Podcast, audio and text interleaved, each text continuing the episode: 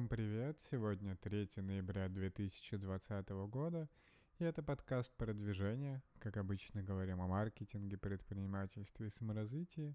Поделюсь новостями, которые произошли в мире за вторник, точнее за понедельник, э, о том, что я успел сделать за это время, и в целом, да, каким-то поделиться зарядом бодрости, настроением и энергии, которой так не хватает обычно в ноябре и декабре, так что поехали. Первая новость об Apple. Apple проведет третью презентацию 10 ноября. Напомню, что Apple отошла от модели показывать все продукты в осенью на одной презентации. И теперь они провели, ну в этом году, по крайней мере, три презентации. На одной показали iPad, на второй показали iPhone, и сейчас предполагается, что Apple покажет новый Mac на ARM — могут показывать MacBook Pro, и в целом эта презентация пройдет уже 10 ноября 21.00 по московскому времени, то есть э, ровно через неделю. В целом, если вам интересно, можете последить, но я, по-моему, в этом э, году, честно говоря, не смотрел еще ни одной презентации, так что посмотрим. Ну и плюс MacBook, э, MacBook Air я себе только недавно купил, новый, поэтому мне, в принципе, эта презентация ни к чему, но я покупал специально заранее, потому что жена была в России, и по текущему курсу Mac можно было купить за 870 евро, и такой же Mac на Кипре стоит на 50% дороже, по-моему, он стоит 1250 евро. Так что сэкономил я неплохо на дешевом рубле, так что здесь, честно говоря, повезло и было не в моих интересах ждать новых маков, пока там поднимут цены Apple и как-то индексируют их. А, так что да, это была самая выгодная покупка, наверное. И перейдем к следующей новости. Печальная новость для всех, в принципе, это то, что биржевой курс евро превысил 94 рубля. В, это впервые с 2014 года, а доллар сходил до 80 рублей. Это было вчера утром. А, соответственно, там и нефть подешевела на 3,5%, и в целом ковидные ограничения и так далее. То есть, в принципе, аналитики называли, конечно, много причин, но факт следующий, что евро 94, а доллар 80. И это достаточно печальные новости. Меня на самом деле радует, что у меня, в принципе, сейчас э, хорошая высокооплачиваемая работа и проекты, которые я веду. И получается, что в рублях вообще, если считать, то сумма огромная, и надо держаться за такие проекты. А вот даже part-time проект, которым я занимаюсь, он вроде бы там получаю за него 2000 долларов, да, вроде неплохая сумма, но в рублях 160 тысяч кажется вообще сейчас большими деньгами. То есть разработчики за это full time некоторые работают, получают, э, страдают, стараются. У меня получается один из проектов э, дает такой прибыль. В общем, приятно. С одной стороны, нам удобно как бизнесу, потому что мы получаем деньги от э, паблишеров, когда, если мы говорим о геймдеве, то мы получаем деньги на разработку от паблишеров в долларах, а платим в рублях. То есть нам колебания в плюс, в принципе, дают какой-то запас э, денег и возможность более какие-то больше зарплаты платить или где-то чуть подкопить на момент, когда рубль может укрепиться, но в целом, да. То есть для меня, честно говоря, это плюс, но у жены есть какие-то все-таки накопления, и родители живут в России, и у меня квартира, которую сдаю, и она в долларах только дешевеет все это время, как э, я ее купил. То есть я даже проверю. Она в евро, наверное, в долларах 47,5 тысяч стоит, а когда я покупал, она, наверное, стоила 55. В общем, не самое эффективное вложение, но квартира есть квартира, хотя бы есть, э, есть что делать, а, куда возвращаться, например. Так что да.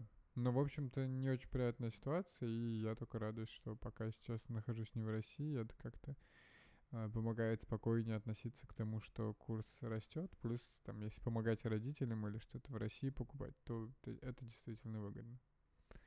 Следующая новость то, что Mail Group, Mail.ru Group продает картографический сервис Maps.me за полтора миллиарда рублей. А, они покупали их за в 2014, я так понимаю, покупали практически в три, в три раза дешевле. И в целом они отказались от продукта, потому что это не профильный. И, честно говоря, это был очень хороший продукт, то есть, но он и есть.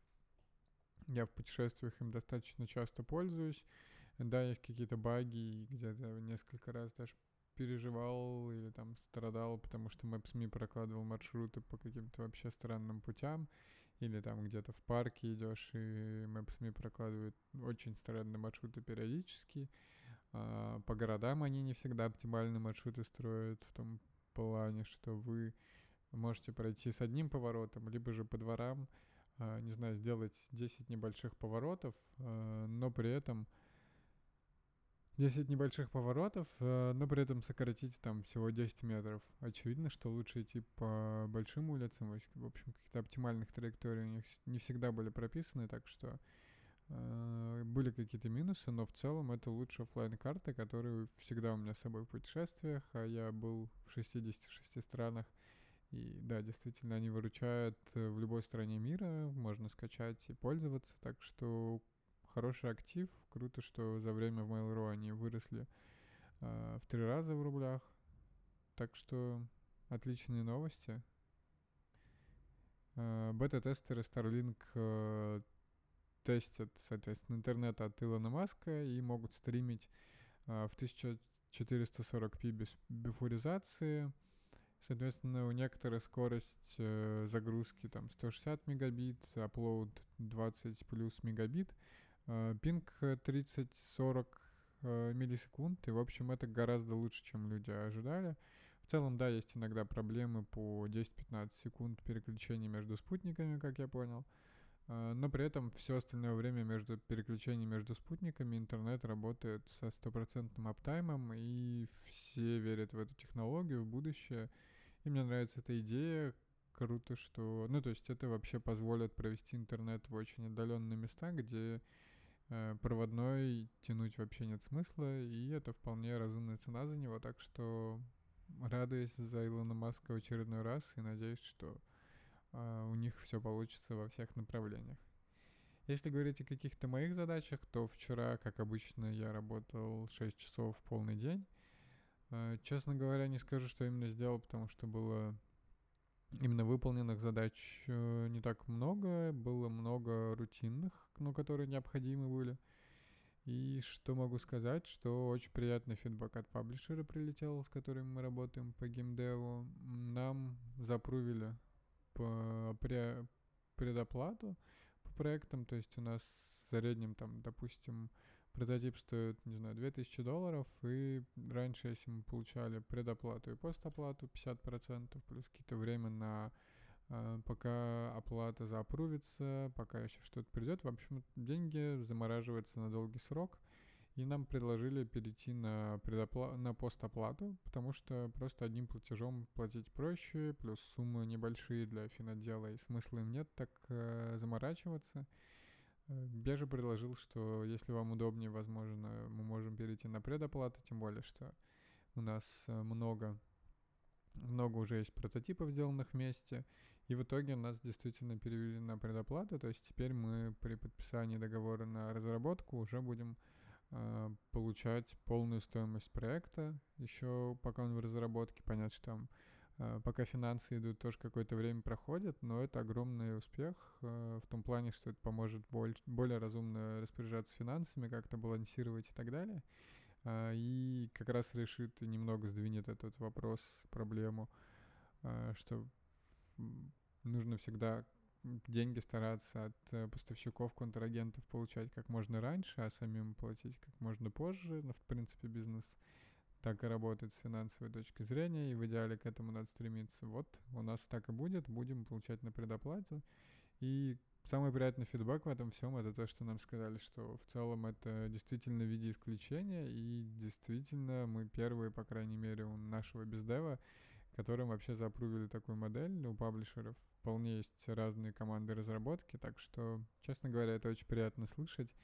И такие вроде небольшие вещи, но по факту очень сильно влияют на какое-то внутреннее состояние и прям поднимают настроение. Так что вчера целый день был вовлечен и рад тому, что удалось об этом договориться.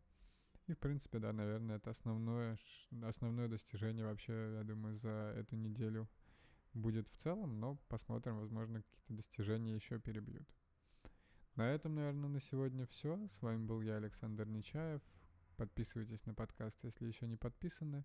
Оставляйте отзывы, они помогают продвижению подкаста. Делитесь с друзьями.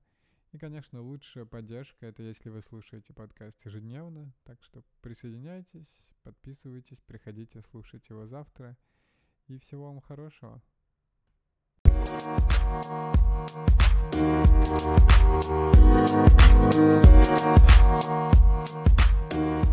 back.